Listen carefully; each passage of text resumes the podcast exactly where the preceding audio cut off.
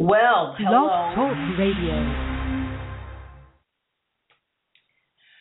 Well, thank you so much again for being a part of the Right Voice radio show. And, and as we all know, on Wednesday, we observed a very, very important observance in our nation, and that is, is Veterans Day, which is that time when we pay tribute to all who have who have served and who have you know who've worn the uniform, uh, many of whom have fought battles that we cannot even imagine. And their service and sacrifice are too valuable, really, to acknowledge just once a year. So uh, many of us are mindful often of our military and those um, serving, or in the case of uh, our veterans, those who have served, and uh, and make it a habit even when we see military, see people in uniform, to actually thank them for their service. So not wanting to just leave that topic of veterans to to just the past Wednesday, I decided that I wanted to invite a special guest on to speak to us. His name is David Cordeau, and and he is a husband, a father, he's a pastor, and he is a Vietnam veteran.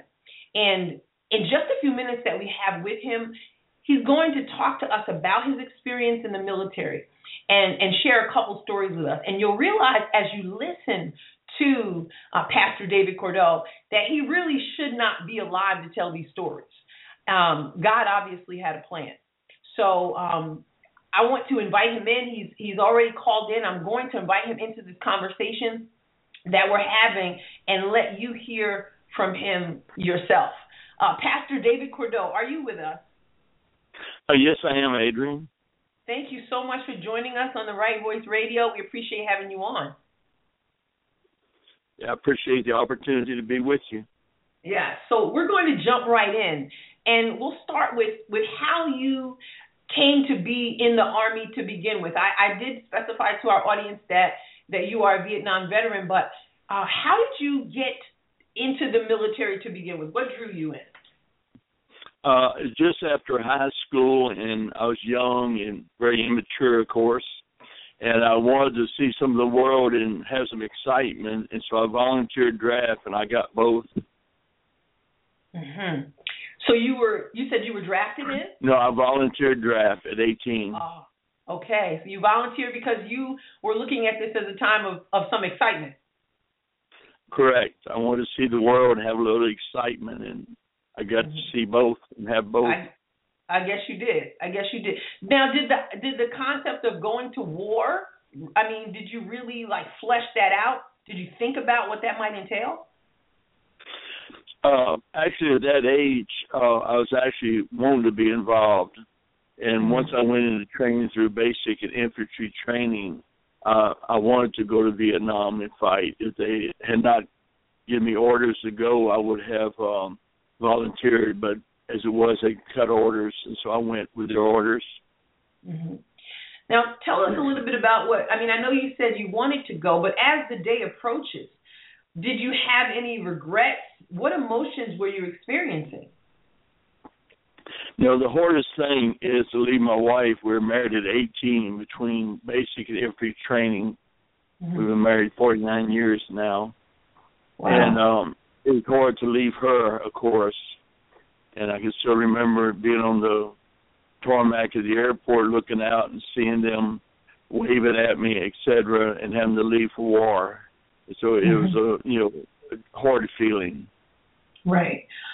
Okay. So okay, let's let's talk a little bit about the war. I I know that you have experienced things that you really should not have lived through because I've I've heard some of those stories and I understand. My, my dad uh, was in Vietnam and I understand that that many veterans do not share everything. Um, but tell us something in the war in particular that you endured that was a miracle to survive? Uh, there's several things. Uh, one time I tripped a booby trap hand grenade two feet from my right leg. It did mm-hmm. not explode. And then mm-hmm. later a mortar round landed right in front of me and bounced around and it did not explode. And then once in a major battle, the very photo I have on my website, uh, four days after that was taken, that helmet I'm wearing was tore off my head in a major battle. And mm-hmm. I did not have a scratch on me, though I was semi conscious. Uh, another time, I walked into a enemy base camp. Um, it looked like it was abandoned, so I told two men to go one way. I went by myself another direction, and I ended up walking up on a kitchen bunker where they cook in. Had mm-hmm. seven chickens walking in front, and I walked up 15 feet away, and suddenly five of the seven men in the bunker stood up on me. The one at the door actually smiled at me. I think it was a horrified look on my face. And I dove behind a termite hill. They're very like concrete in the jungle, and begin to fight. And um, I ended up surviving it, obviously. Mm. Wow.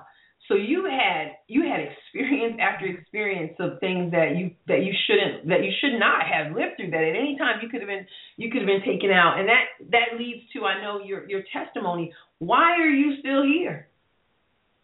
Right. Obviously, God protected me, and um, you know, at the time I thought I was just lucky, but years later, uh, when I came to God, I mm-hmm. realized He had protected me, and I have returned now to Vietnam 20 times since the war.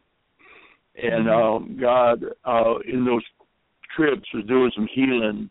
Um, my fourth trip, uh, I felt that I wanted to go back to a village very close to where that bunker was that I walked up on. The village is called Ben Suc. Mm-hmm. and um, to assistant village chief, I met a man that was a Viet Cong that was about 50 meters from where I was fighting that day and he led us back to the graves of those five men. Mm. And uh, as I stood there, I began to grieve as if it was my own sons, and I I put them there.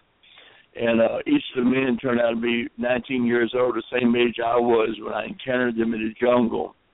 Wow. And suddenly the Spirit of the Lord came over me, and He spoke very plain. Said, "David, you forgave your enemies years ago." we can never love them like I love mine. And I felt the love that Jesus had for those that nailed him to the cross that day. Mm-hmm. And that day he led us to the old bunker. It's caved in. I paced off to 15 feet, crawled in the bushes, got a sprout off the original termite hill that now sits in my office today in New York. Mm. Wow. So when you go back, what do you what do you do there? uh, I minister with the underground churches. I've mm-hmm. actually been called four times by communist police, but God got us out every time. And uh, I work in Cambodia, Vietnam, Philippines, India, and other countries, but that's the main countries. And mm-hmm. uh, I preach the gospel to the underground churches, train them in the supernatural. Um, and uh, I travel other countries and also in U.S. churches doing the same thing. Mm-hmm. Wow. How many years between when you left there in uniform and when you re- returned to minister the gospel? Uh, that was, let's see, um, must have been at least close to 30 years. Mm-hmm. Um, from the time when I came to God, He showed me the vision that I would go back into Vietnam and preach the gospel.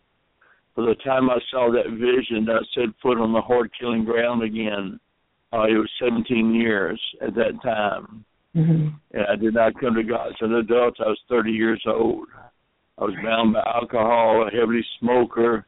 I used to rather fight than eat. I'd rather eat than fight. I'm too old to fight, too fat to run. I'm in trouble.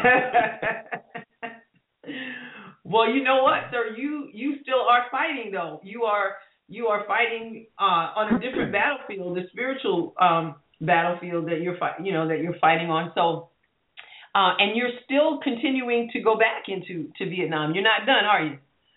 Oh no, I'm not done. I'll be every time there's enough funds available. I'm back over there.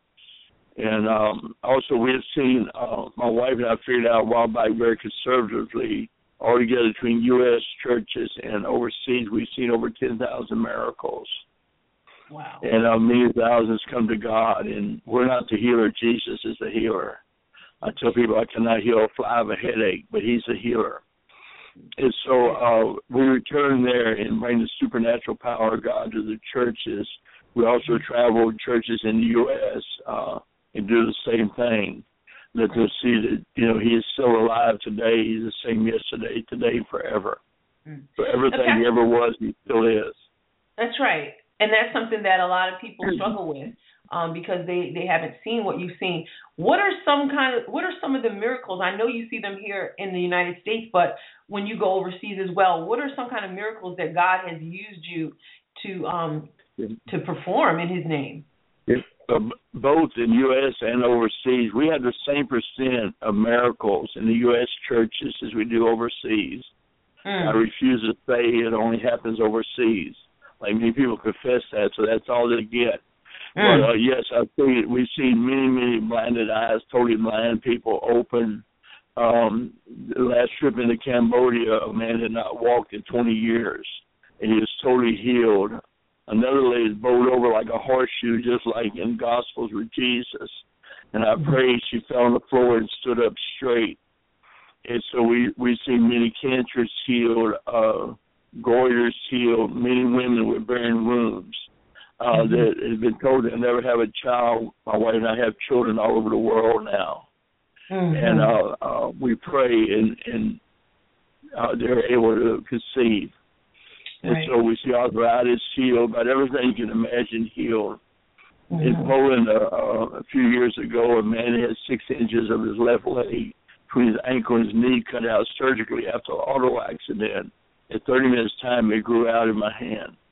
Wow. And we've seen many things like this. People born with like legs five inches shorter than the other, and see it just like within two or three seconds grow out in our hand. Mm-hmm. Wow, that's amazing, and and it's certainly something that that we need to hear more and more today, especially because there seems to be such such despair in the world. And so your ministry, I just wanted to have you on and let you share um, and thank you, obviously, for your service to the country, but um, as we listen to your story and what you're still doing, to thank you for your service to God, and um, and we rejoice that God is is using you. Now, you said you mentioned a website. If anyone wants to check out some pictures and more testimonies, or even to donate to what you're you're doing, um, what what what what's the website address?